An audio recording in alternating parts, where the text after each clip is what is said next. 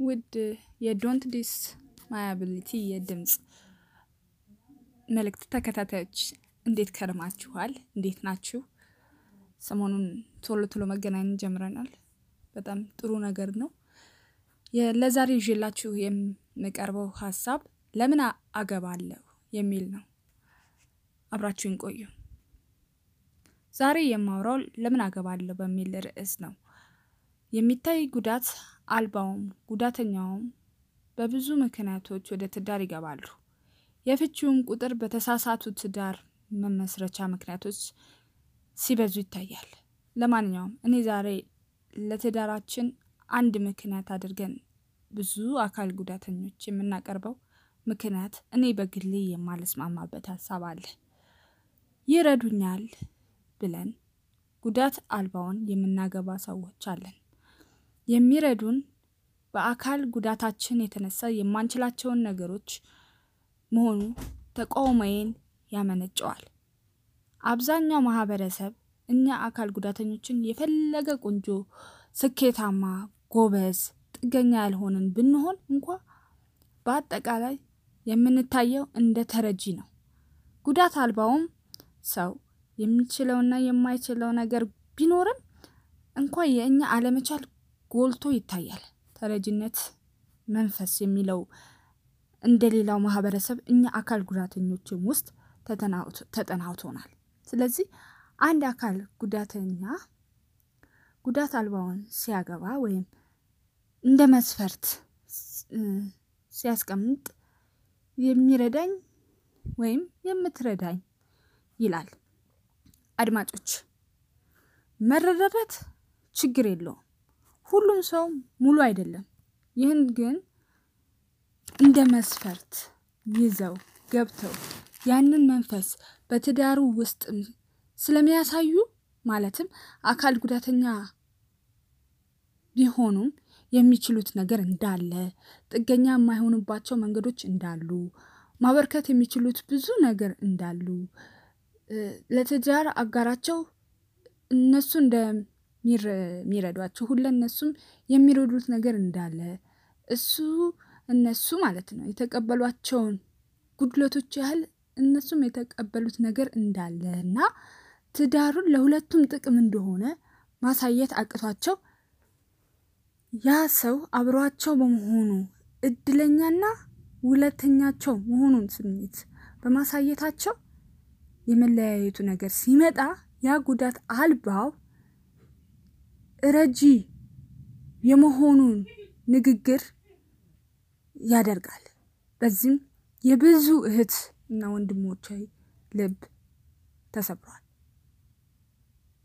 በመጨረሻ ማለት የምፈልገው ከማግባታችሁም ሆነ ወደ እዛ ሀሳብ ስትሄዱ የምታገቡት ሰው ለእናንተ እንደሚያስፈልጋችሁ ያህል ለዛ ሰውም እኩል እንደምታስፈልጉት ማመንና ማመን ብቻ አይደለም ማሳመንም ጭምር ያስፈልጋል። የሚፈቃዱ ነኝ። መልእክቱን ከወደዳችሁት ለሌሎች ጓደኞቻችሁም አጋሩ። በቀጣይ እንዳወራበት የምትፈልጉትንም topic እ፣ በ እ፣ Let's Talk ወይም ደግሞ hashtag እናውራበት በሚለው group ላይ መላክ ትችላላችሁ። እንደዚሁም እኔን ለእኔ መንገር ትችላላችሁ። መልካም ጊዜ። በጣም አመሰግናለሁ። ውድ የ Don't Dis My Ability የድምፅ መልእክት ተከታታዮች እንዴት ከርማችሁልኛል? ራሳችሁን አሁን ካለው የ Covid nineteen በሽታ እየጠበቃችሁ እንደሆነ በያላችሁበት እምነት አለኝ። ዛሬ ማወራ- ማወራው ስለ ራስን ማነጻጸር ነው። ራሳችሁን ከሌሎች ሰዎች ጋር አነጻጽራችሁ ታውቃላችሁ? ወይም ስታነጻጸሩ አጋጥሟችሁ ያውቃል? አዎ ከሆነ መልሳችሁ ስሜቱ እንዴት ነው? እንግዲህ ማነጻጸር የምንጀምረው ገና በልጅነታችን ነው። አለባበሳችን፣ ኑሯችን፣ እድሎቻችን ሁሉም ሰው ተመሳሳይ እንዳልሆነ ገና በአፍላ እድሜያችን በጣም በትንሽነታችን እንገነዘባለን። ራሳችንን ከሌሎች ሰዎች ጋር ስናነጻጽር መጀመሪያ ደስታችንን ነው የምናጣው። ደስታችንን ከኛ እናርቅና ምን በ- በምላሹ ጭንቀትና ብክነትን ነው ወደ ራሳችን የምናመጣው።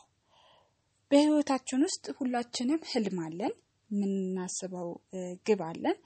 ግን ያንን ነገር እንዳናደርግ ሌሎች ሰዎችን የ- ጋር ራሳችንን እያነጻጸርን ጊዜያችንን እናባክናለን ማለት ነው።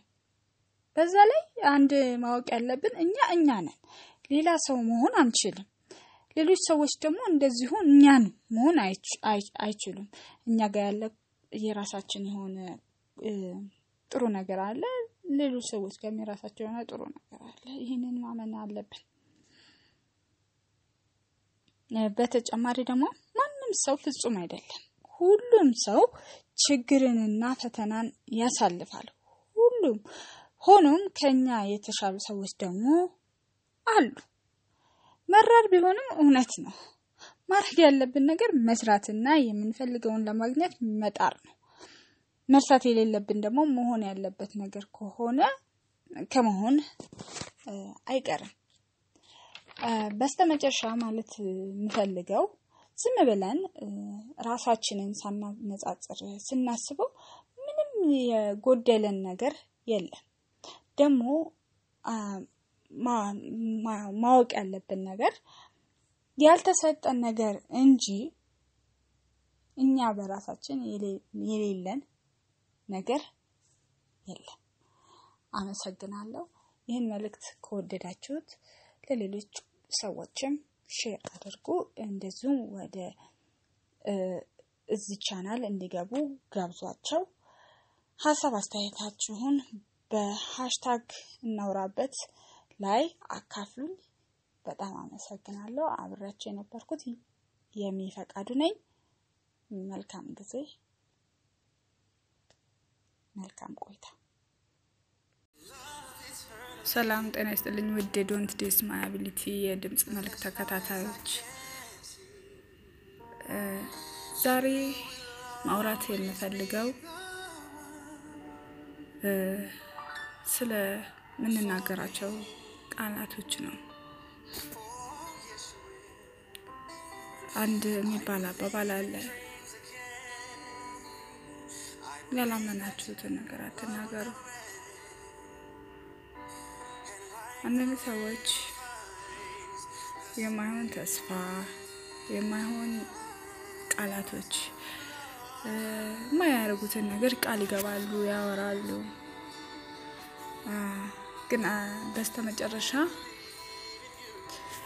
ትክክለኛ ማንነታቸውን ያሳያሉ። ወይም ደግሞ ያንን ቃል መጠበቅ ሲያቀታቸው ይታያል እና ለማለት ብቻ አንበል። እንደማናረገው እርግጠኛ ለሆነው ነገርም አንናገር።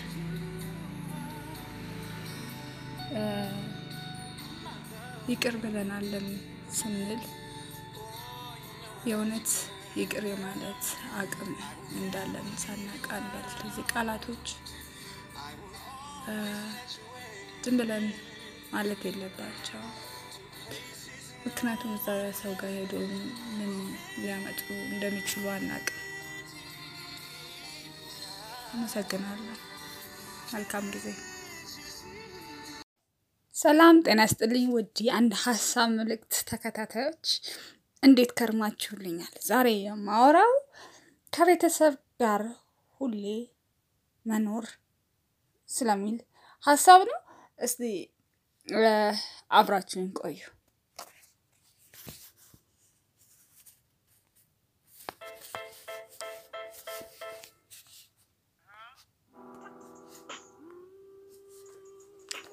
እኛ አካል ጉዳተኞች በማህበረሰቡ ውስጥ ሁሌም እንደ ማያድግ ሕፃን ልጅ ተደርገን ተስለናል ብዬ አስባለሁ። ማሰብ ብቻ ሳይሆን አንዳንዴም ሆኖ አገኘዋለሁ። እንዴት ካላችሁ አብራችሁን ቆዩ። ገና ከውልደት ይመስለኛል የሚጀምረው። ቤተሰብ ልጁ አካል ጉዳተኛ መሆኑን ሲያውቅ እንዴት ማሳደግ እንደሚችል ምንም በማያውቀው ሁኔታ በዛ ላይ በተዛባ የአካል ጉዳት እውቀት ወደዚህ ዓለም አካል ጉዳተኛ ልጅ የማሳደግ ትልቅ ኃላፊነት ይወድቅበታል።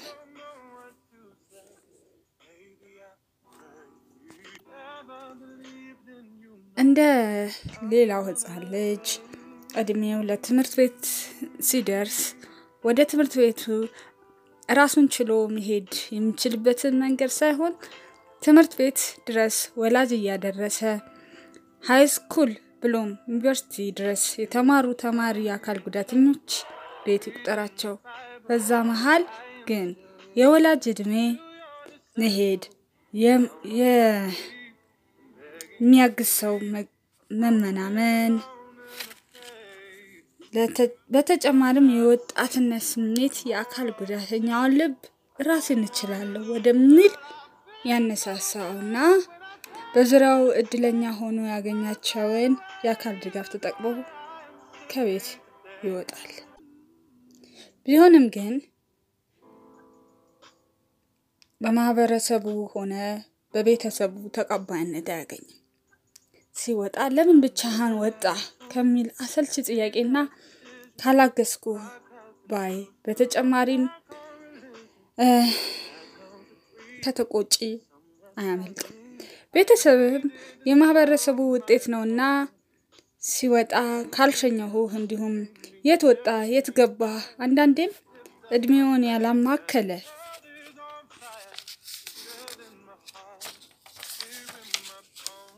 ቁጣና ስስት ሁሌም ሲከተለው ይኖራል። በተጨማሪም ሁሌ እንደ ትንሽ ልጅ ስለሚታይ ቤተሰቡን የመደገፍና የማርዳት አቅም ቢኖረው እንኳ ሁሌም የሚንከባከቡት ልክ የሁሉም ታናሽና በስተመጨረሻም ሁሌም ቤት ውስጥ የሚቀረው እሱ ተደርጎ ይታሰባል። ያንን ታሳቢ ያደረገም ፕላን ይወጣል። ቤተሰቡ እሱ እንኳ ጠንካራ መሆኑን ቢያምን ራሱን ችሎ አሊያም የራሱን ቤተሰብ መስርቶ ይኖራል የሚል እምነት እና ተስፋ ስለሌላቸው እሱን በዛ መንገድ ይመሩታል። ይህ አይነት ነገር አካል ጉዳተኛው ላይ የሚፈጥረው የስነ ጉዳት መግፋት እንዴት ብዬ መግለጽ እንደምችል አላቅም። እሱን መሆን ይጠይቃል ለመረዳት። በስተመጨረሻም ማለት የምፈልገው ወደዚህ ምድር የምናመጣቸው ህጻናት የነገ ዓለምን የሚለውጡ ውድ ስጦታዎች ናቸውና ጠንካራና ውጤታማ እንዲሆኑ ሁሌም መስራት አለብን። እኛ ሁሌ የምንንከባከበው ሳይሆን ራሱን የሚንከባከብ ብሎም ለሌሎች የሚተርፍ ዜጋ እንፍጠር። አካል ጉዳተኛ ልጅ ሲኖረን በአካል ጉዳት ላይ የሚሰሩ ማህበራትን እንቀላቀል። እንዲሁም ህፃኑን ከጉዳቱ በላይ ሰው መሆኑን አይተን ለሰው የሚገባውን ፍቅር እና መንገድ እናሳየው። የሁሉ ነገር መነሻ ቤተሰብ ነውና የነገን የተሻለ ዓለም ለመፍጠር ትልቅ ኃላፊነት በልጆቻችን ላይ አለን። አመሰግናለሁ።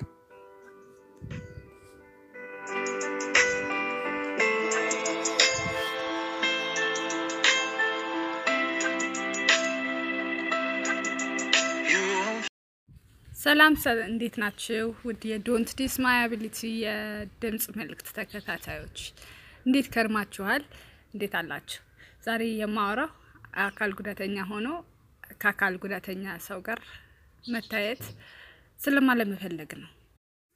አካል ጉዳተኛ ሆነን በአካል ጉዳታችን ተቀባይነት ስላላገኘን ወይም ደግሞ ብዙ ተጽዕኖች ስላደረብን ያ ተጽዕኖ እኛ መፈለግ እንፈልጋለን እና መፈለግ የምንፈልገው ደግሞ ወይም ተቀባይነት እንዲኖረን የምንፈልገው ደግሞ የሚታይ አካል ጉዳት በሌለባቸው ሰዎች ላይ ነው። ወይም ከነሱ ነው ተቀባይነትና ተፈላጊነትም ተወዳዳሪነትም ተወዳጅነትም ማግኘት የምንፈልገው እና ያንን ስሜት ውስጣችን ስላለ ሌሎች አካል ጉዳተኞች ጋር አብሮ መታየት በማህበረሰቡ ዘንድ ተጨማሪ መገፋትን ያመጣል።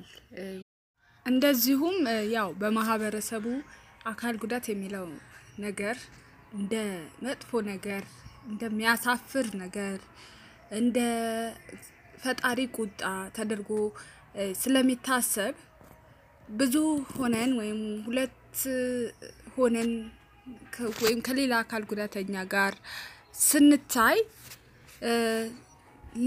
እንዲሁም ብቻችንን የመታየት እድላችን ከፍተኛ ነው። ብዙ ትኩረት ይሰጣል። ለብዙ አስተያየቶች፣ ለብዙ መጥፎ ለሆኑ ንግግሮች ይዳርገናል የሚል ፍራቻ ስላለው በተቻለው መጠን አካል ጉዳተኛ ይሄ አግኝቸዋለሁ የሚለውን በማህበረሰቡ ዘንድ ተቀባይነት አለኝ የሚለውን ነገር ላለማጣት ከአካል ጉዳተኛው ጋር በፍጹም መታየት የማይፈልግ አካል ጉዳተኞች በጣም በጣም ብዙ አሉ። እንደውም ይህንን እንድል ካስቻሉኝ አንደኛ ነገር አንዱ ከአሁን በፊት ፒያሳ የሚደረገው የነበረ የ December three የአብሮ መገናኘትና ይህንን social norm የማጥፋት ሂደት ነበረ እና ተገናኝቶ የማውራት የራስን ነገር ከሌላው ጉዳት አንጻር ከሌላው ሰው አስተያየት አንጻር ብቻ ስለ አካል ጉዳት ያለንን ስለ ራሳችን ያለንን ችግር እያወራን በደንብ የምንቀራረብበት ጉዳት አልባውም የሚካተትበት ፕሮግራም ነበር እና እዛ ውስጥ በጣም ጥሩ ጥሩ ሰዎች ይመጣሉ፣ ብዙ አስተያየት ይሰጣሉ፣ ብዙ በጣም ደስ የሚሉ ነገሮች ይታዩ ነበር። ግን ከዛ ስንወጣ ልክ ከዛ በር ስንወጣ አብረን መታየት አንፈልግም ነበር። እንበታተን ነበረ፣ አንደዋወልም ነበረ፣ እንራራቅ ነበረ። ይሄ ያመጣው እኔ በግሌ መጀመሪያ ስለ አካል ጉዳታችን ያለንን ግንዛቤ አካል ጉዳተኛዎች በመሆናችን ብቻ በደንብ አላዳበር ነው ማለት በመሆናችን ብቻ እውቀታችን ይዳብራል ማለት አይደለም፣ ግን አላዳበር ነው ራሳችንን ጉዳት ልንቅ መጀመሪያ በተናገርኩት ምክንያት ማለት ነው። እና እንደዛ አይነት ችግሮች እርስ በርስ ነበረብን። እንደዚሁም በማህበረሰቡ ዘንድ በርከት ብለን ስንታይ የሚሰጠን አስተያየት ምንድን ነው? ወንድና ሴት ከሆነን ወንድምና እህት እንደሆነን ሴትና ሴት ወይም ወንድና ወንድ ብቻ ከሆነን እህተማሞች ቤተሰብ እንደሆነን ተደርጎ ነው። even if ማነት ተዋወቅ እንኳን ሰዎች አንድ ላይ መንገድ ላይ ስንታይ ቤተሰብ የምንመስላቸው እና ምን አይነት እግዚአብሔር ቁጣ ነው የሚል ነገር ይነገራል በማህበረሰቡ ዘንድ እና ያንን ፍርሃት ይመስለኛል። ግን ያንን ነገር ለመስበር ቅድም እንደተናገርኩት እዛ ማህበር ላይ ስንገናኝ ስንወጣ ሻይ መጠጣት ጀምረን ነበር። ሻይ እንጠጣለን። አንድ ቦታ አይደለም፣ የተለያዩ ቦታዎች ላይ የገባን አብረን ሻይ እንጠጣለን፣ ምሳ እንበላለን፣ እንገናኛለን። እስካሁንም ድረስ እንገናኛለን እና ያ ነገር በምንሄድባቸው ቦታዎች የሚያዩን ሌሎች ሰዎች እንዴት ለአካል ጉዳተኛ ያላቸውን አመለካከት ሲቀይሩ አይተናል። ግንዛቤያቸው ሲለወጥ አይተናል። ጓደኞቻችን ሲሆኑ አይተናል። የምንሄድበትን የምንገባበትን ቦታዎች accessible ሲያደርጉ አይተናል።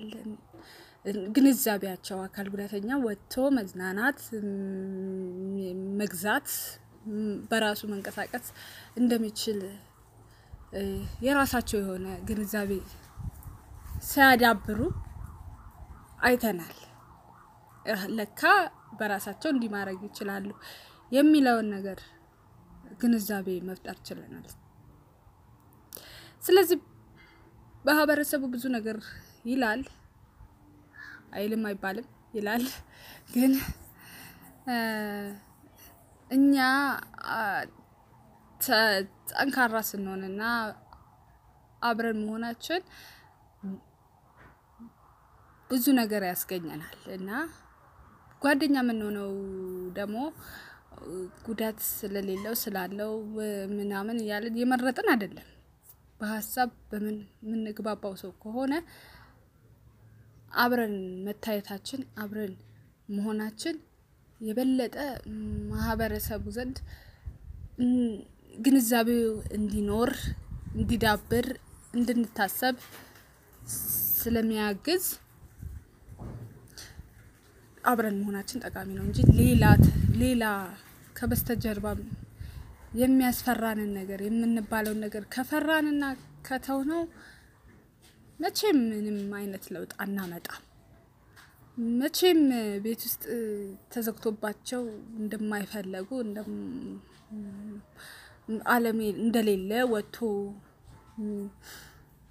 የትም ደረጃ እንደማይደረስ የሚያስቡ በጣም ብዙ ብዙ ብዙ ህጻናቶች፣ ብዙ ወጣቶች፣ ብዙ አካል ጉዳተኞች አሉ እና ለነሱ ተስፋ መሆን ለነሱ በር መከፈት እድል አንሆንም። ስለዚህ በነቄታ በነፈቄታ በነፈቄታ ውስጥም በችግር ውስጥም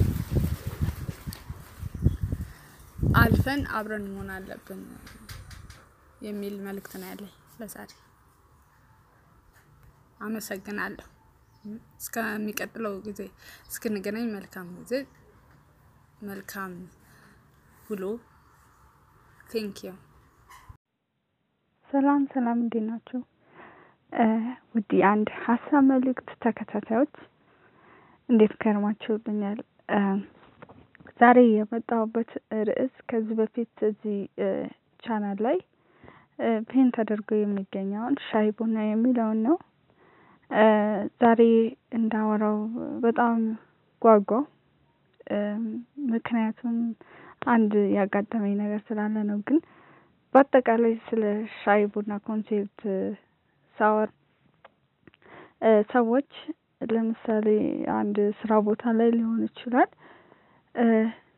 አብረው እየሰሩ ድንገት አንደኛው ሻይ ቡና እንበል እስቲ ምናምን ብሎ የማያውቃቸውንም ሰዎች ጠይቆ ግዴታ ወይም ጓደኞቹ መሆን የማይጠበቅባቸው ወይም ጓደኞቹ ያልሆኑ ሰዎች ጋርም ተይዘው ሻይ ቡና ለማለት ይወጣሉ። ግን አብዛኛውን ጊዜ ለምሳሌ ወይ እዛ ሩም ውስጥ ያለው ሰው አካል ጉዳተኛ የሆነ ከሆነ ከሆነ ብቻ ከሆነ ያው ሳይጠየቅ ይወጣል። ግን ሌሎች ሰዎች ከሆኑ ደግሞ ሌሎቹን ጠይቆ እሱን የመዝለል ነገር አለና እንደ ቀላል ነገር አብሮ ሻይ ለመጠጣት እና ለመውጣት እንሂድ እንሂድ ተብሎ የሚጠየቅ አካል አለመሆኑ ያሳዝነኛል። ግን እንደዚሁ ዛሬ ደግሞ እንዳስበው ያደረገኝ ነገር እኛም ገፍተን አንሄድም ባንባልም እኛ ራሳችን ወይ ራሳችን ችለን ሄደን ጠጥተን እንመጣ ይሆናል እንጂ እንደዚህ እናደርግ ነው እኔ አለሁ እኮ እኔም መጠጣት እፈልጋለሁ ብለን ተሳታፊነታችን ምን ያህል ነው የሚለው ነገር ራሱ አጠያየቀኝ። ምክንያቱም እኔ እንደዚህ አይነት ባህሪ ስለሌለኝ ማለት ነው። ብቻ ግን እስካሁን ድረስ ባጋጠሙኝ ሂደቶች ውስጥ አብዛኛውን ጊዜ እዛው አብረው የሚሰሩ ሰዎች ሊሆኑ ይችላሉ። ግን እኔ ባለሁበት ጊዜ ብቻ ሲሆን ግን እኔን ተጠይቄ አላቅም አላቅም። ምክንያቱ ግን እንደ ቀላል ነገር ሻይ ቡና እንበል ተብሎ ተያይዞ መውጣት አካል ጉዳተኞችንም ብናካትት የሚጎልብን ወይም የሚያስከፍለን ነገር የለም። እንደዚሁም ብንል ራሳችንን ለአዲስ ለሆነ ነገር ተጋላጭ እናደርጋለን። ምናልባት ያንን ሰው በጥልቀት እንድናውቀውና ሌላኛውን ሳይድም እንድናይ ይረዳናል ለማለት ነው። አመሰግናለሁ።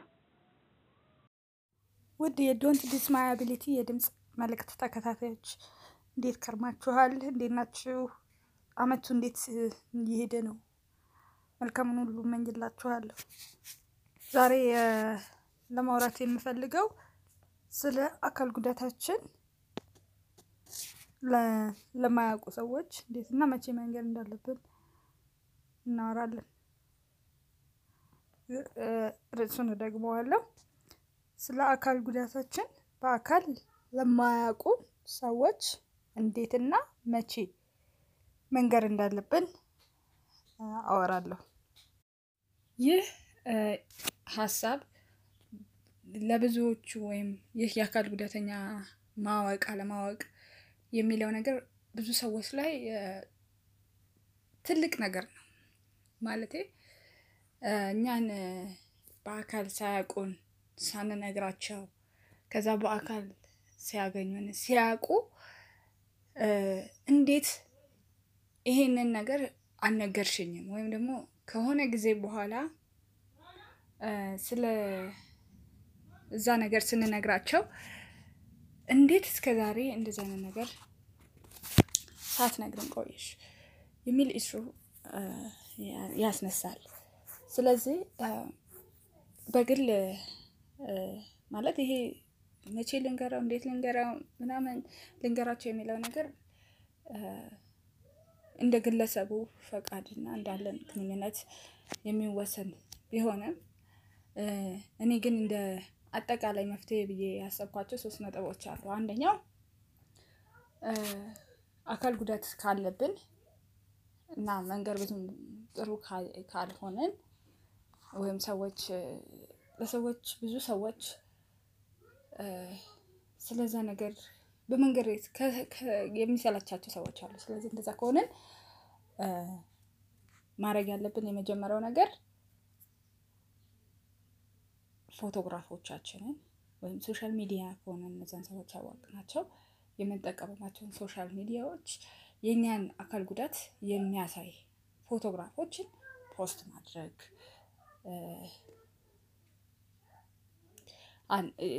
ሌሎች ሰዎች ሲያዩን ኦ ናት ብለው አውቀው እንዲቀጥሉ ይረዳቸዋል። ሁለተኛው ደግሞ ብዬ የማስበው መጀመሪያ ስለ አካል ጉዳት ያለውን አመለካከት መጠየቅ ከጠየቅን በኋላ የተለያዩ ማለት ወደ እኛ አካል ጉዳተኛ ነን የሚለውን ነገር እንድንነግር የሚያስችሉ ጥያቄዎችን መንገር አንዳንዴ ሁለት ነገር ልንወስን እንችላለን። አንደኛው ያ ሰው ያለው ስለ አካል ጉዳት ያለው ነገር እኛን ሳያውቅ የሚነግረን ብዙ ጊዜ ትክክለኛ የሆነውን ነገር ነው። ስለዚህ ከዛ ሰው ጋር ያለንን ግንኙነት ለመቀጠልም ላለመቀጠልም ያግዘናል። ከነዛ ሰዎች ጋር ወይም ያለንን ሼፕ ለማድረግ ልንገራ አልንገራው የሚለውን ነገር እንድንወስን በአጠቃላይ ባለን ግንኙነት ላይ እንድንወስን ስለሚያረዳን እንደዚህ አይነት ጥያቄዎችን በመጠየቅ ከምናገኘው መልስ አንፃር እንደዚህ እንደዚህ ብለን ስለ ራሳችን መንገር እንችላለን። ሶስተኛው ነገር እና የመጨረሻው ነገር ደግሞ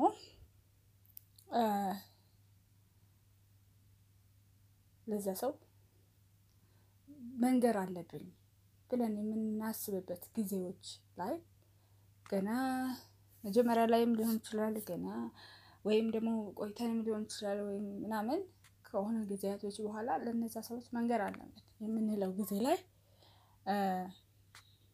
ሀሳባችንን ውስጣችንን አዳምጠን መንገር ትክክለኛ በሚመስለን ጊዜ ላይ መንገር ያስፈልጋል።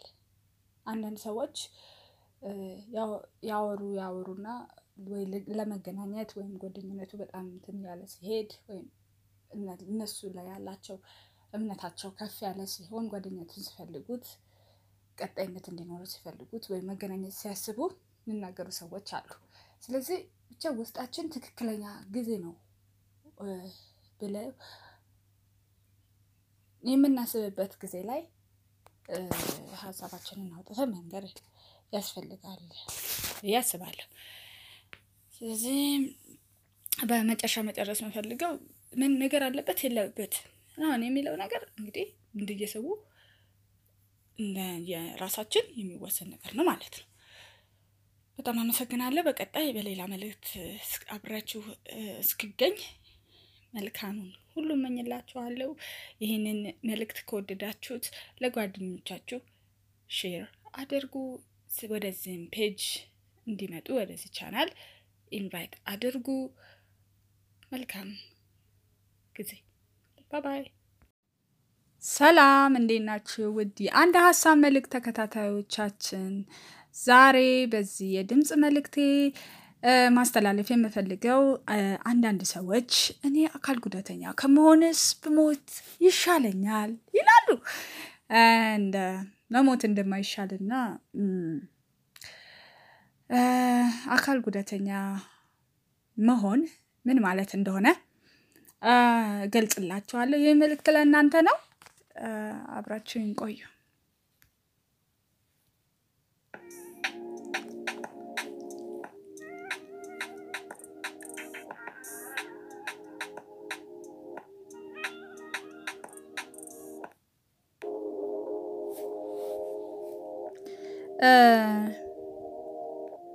መጀመሪያ ሰዎች እሺ ከምንም ተነሳን ከምንም ተነሳን በኢቮሉሽንም ሆነ የመጣ ነው ይሄ ከአዳምና ሔዋንም መጣን ከምንም መጣን በስተ መጨረሻ ስንሞት አፈር ነው የምንሆነው። ይሄ የሚያሳየን ደግሞ ከአፈር መሰራታችንን ነው።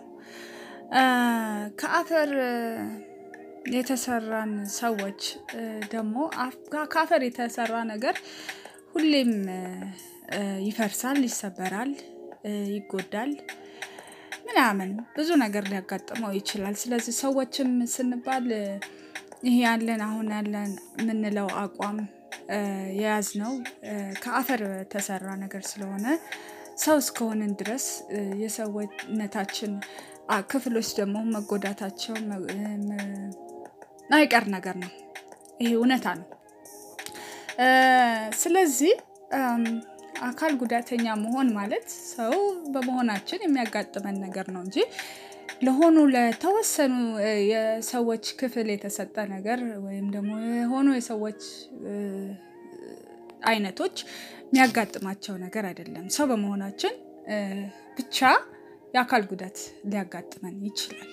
አካል ጉዳትን ዲናይ ማድረግ ወይም መካድ ሰው አይደለሁም ወደሚል ወይም ደግሞ የኔ ጉዳይ አይደለም አካል ጉዳተኛ መሆን አይመለከተኝም ማለት አንችልም። ምክንያቱም ይህንን አላችሁ ማለት ሰው አይደለሁም የሚለውን ትርጓሜ ይሰጣል። ስለዚህ ሰው መሆኑን ያመነ ሰው ደግሞ የሰውነት ክፍሉ የሆነ ሰዓት ላይ ሊጎዳ ሊሰበር እንደሚችል ያውቃል። ያንንም ከግንዛቤ ያካትታል። ስለዚህ በእያንዳንዱ እርምጃችን ብዙ ነገሮች እኛ ጋር ሊያጋጥሙን ይችላሉ ማለት ነው።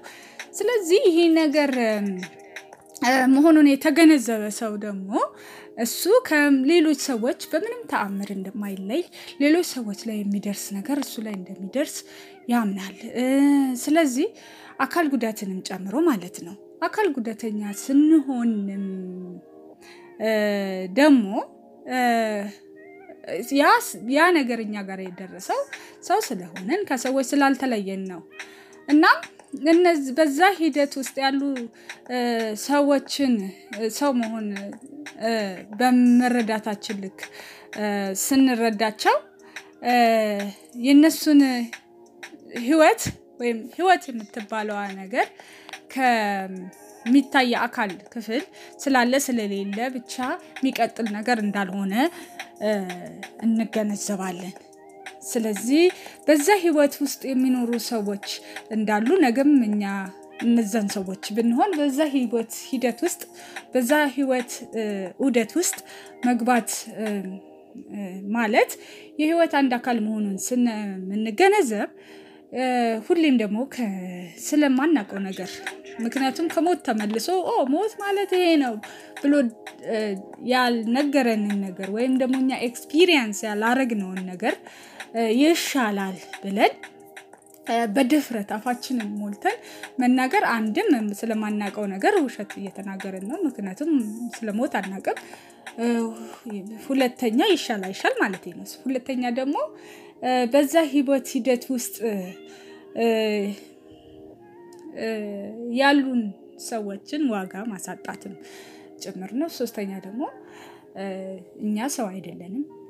ሰው መሆናችን ወይም define የሚደረገው የሚታይ አካላችን ሲኖር ነው ብለን እንደመናገር ነው። ሁሉም ነገር ሰው መሆን ስንረዳ ሰው መሆን ደግሞ ትልቅ ነገር ነው ይገባናል። አመሰግናለሁ።